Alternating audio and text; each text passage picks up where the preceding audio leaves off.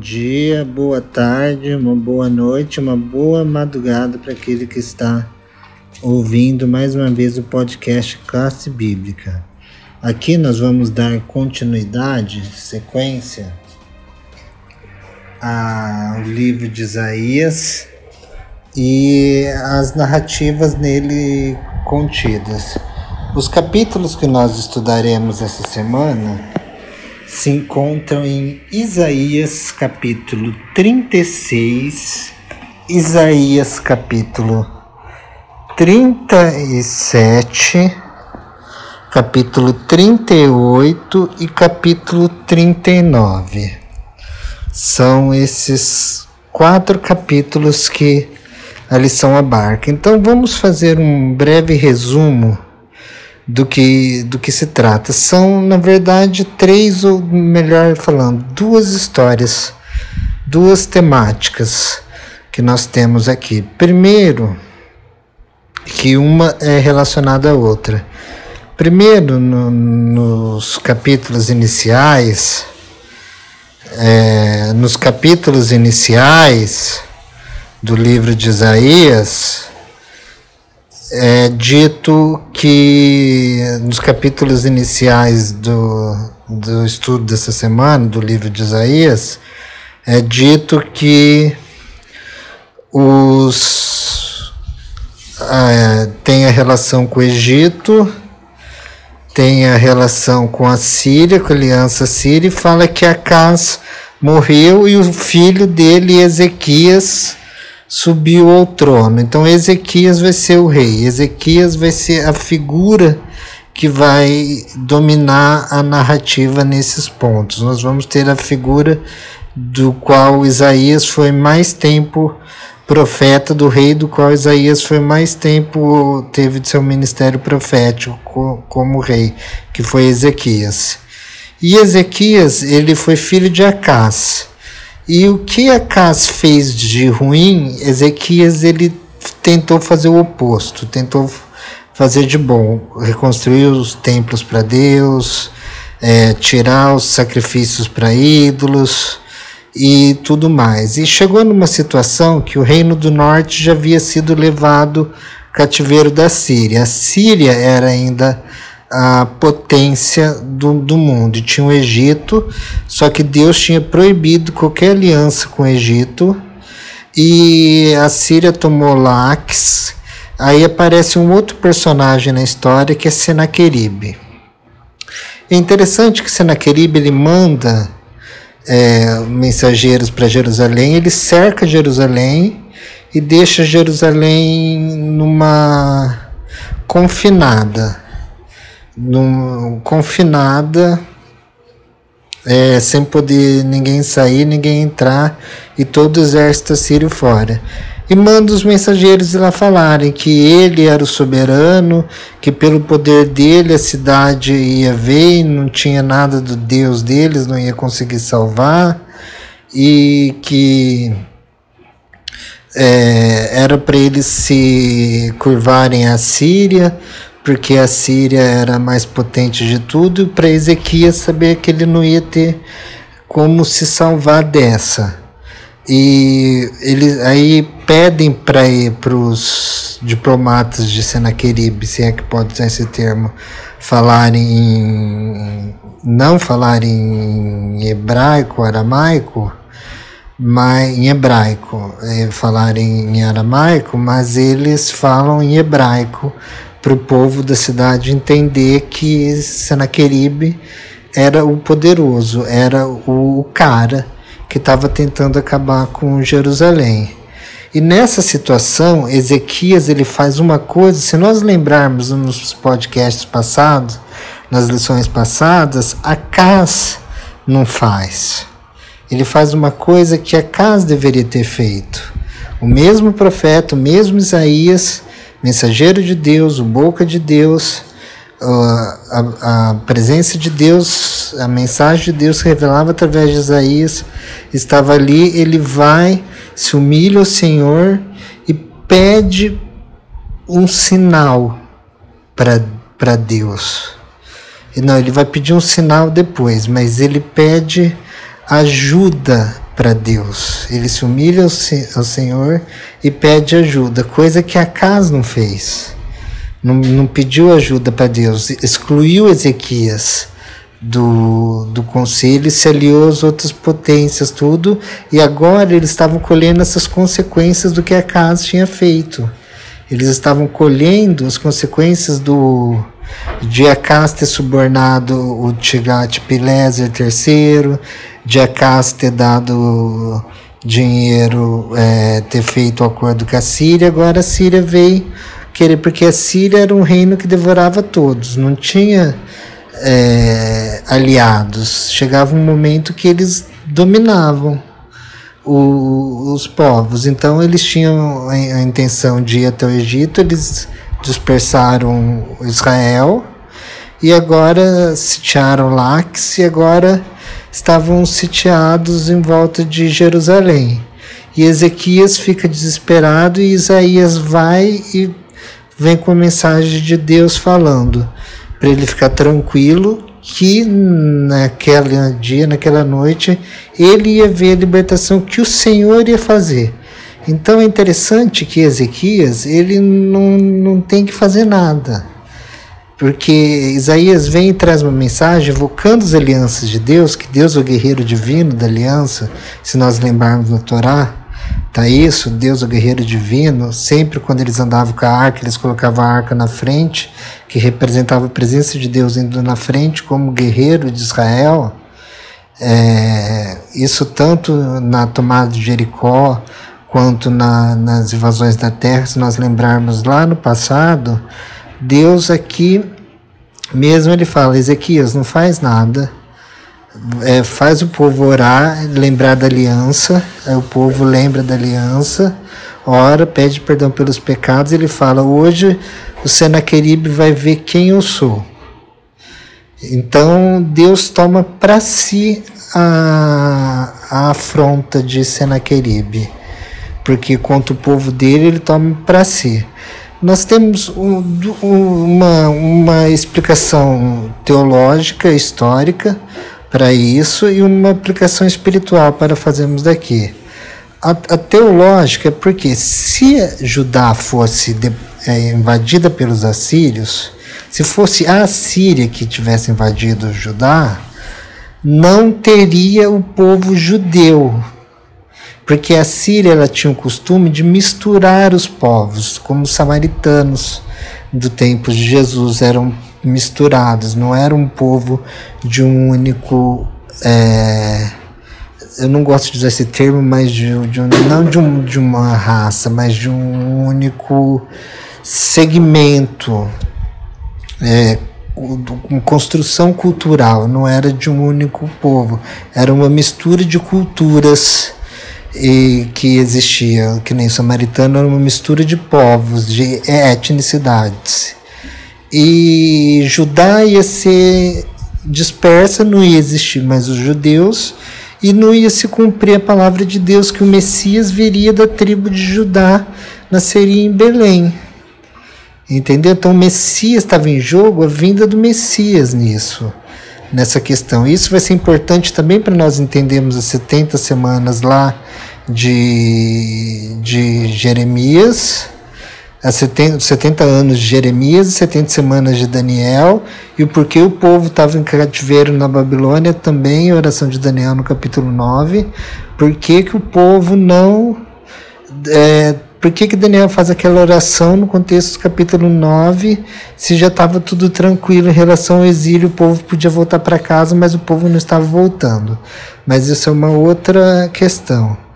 É, é a mesma, estava acontecendo o mesmo motivo que acontecia aqui se a Síria tomasse. Se a Síria tomasse Judá, não existe mais Judá, não existe mais judeus e não ia ter o remanescente da onde o Messias ia vir, ou seja, a humanidade não ia ter salvação.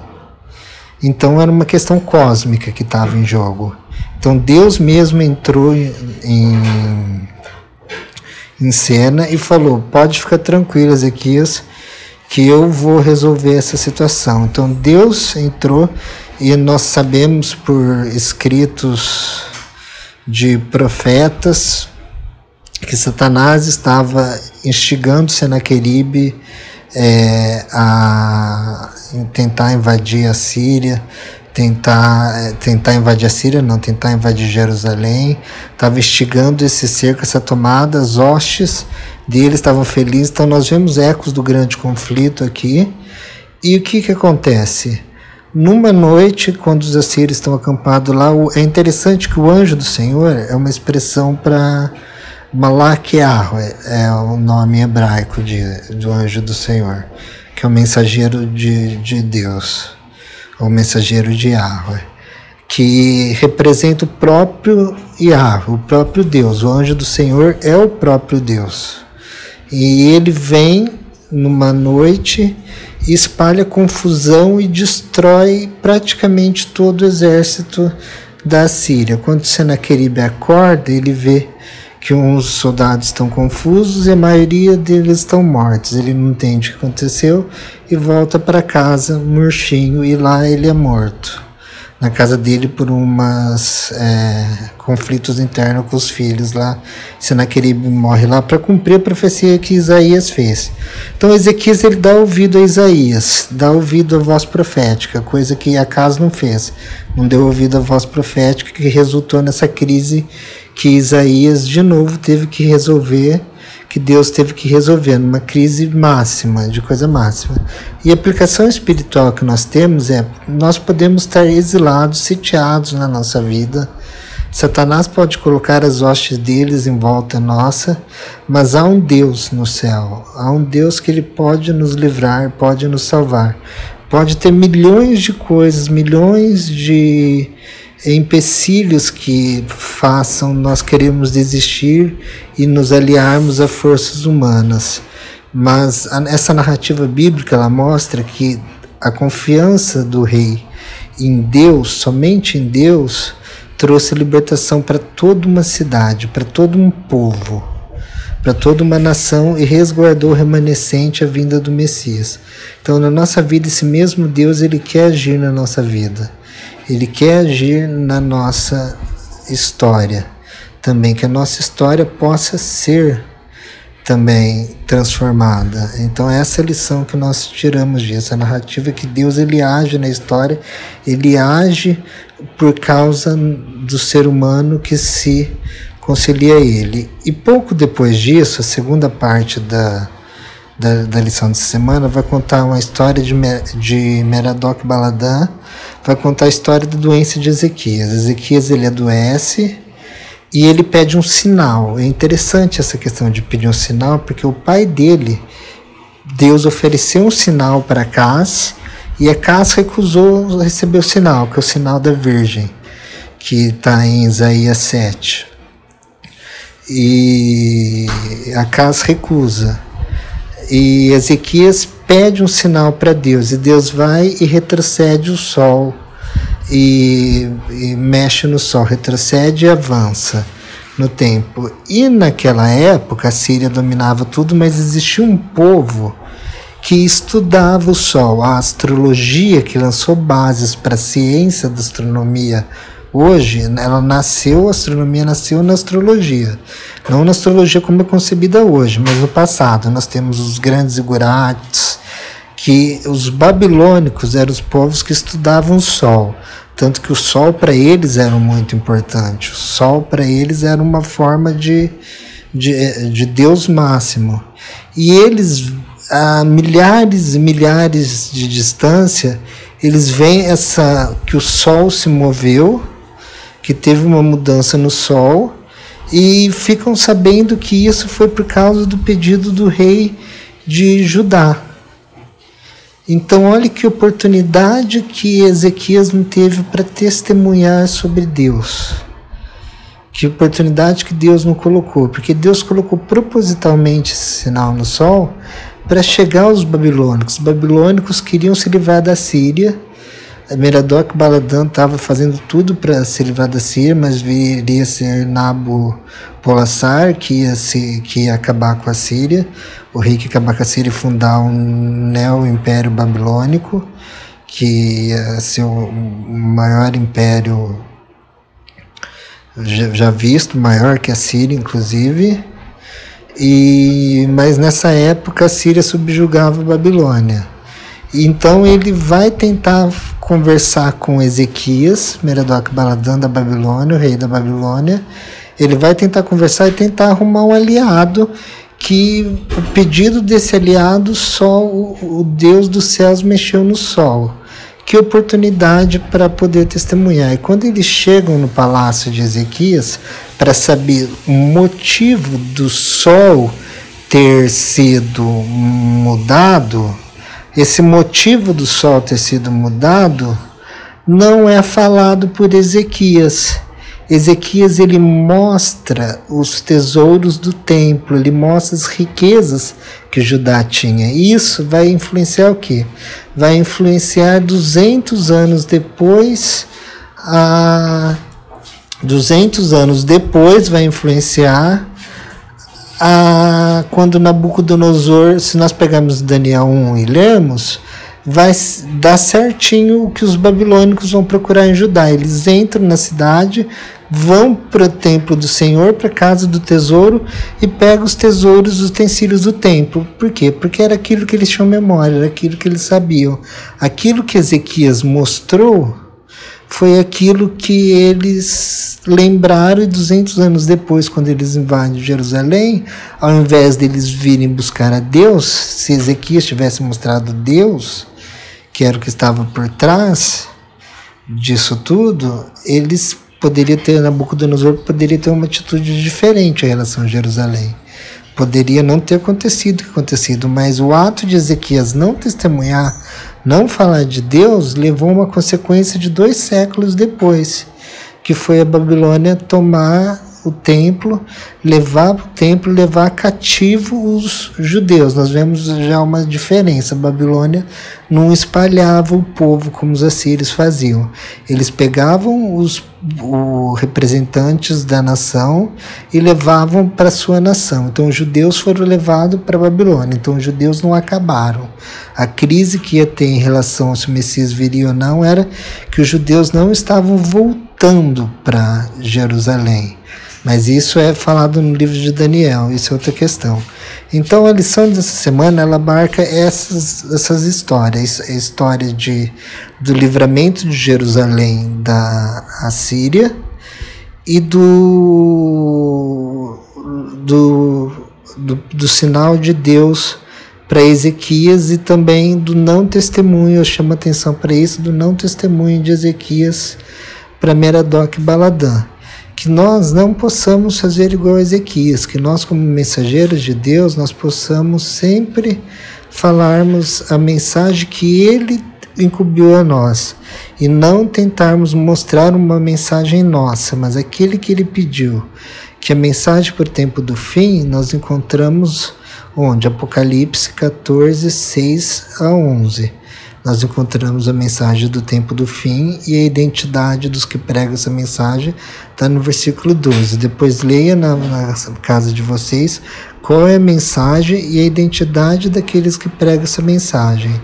E se vocês querem fazer parte ou não. Que essa seja a nossa reflexão dessa semana e a nossa mensagem possa surtir efeito para o mundo e nós possamos, as outras pessoas possam ver Deus através de nós. Como na primeira vez Ezequias ouviu a voz do profeta de Deus e mudou toda a situação do reino.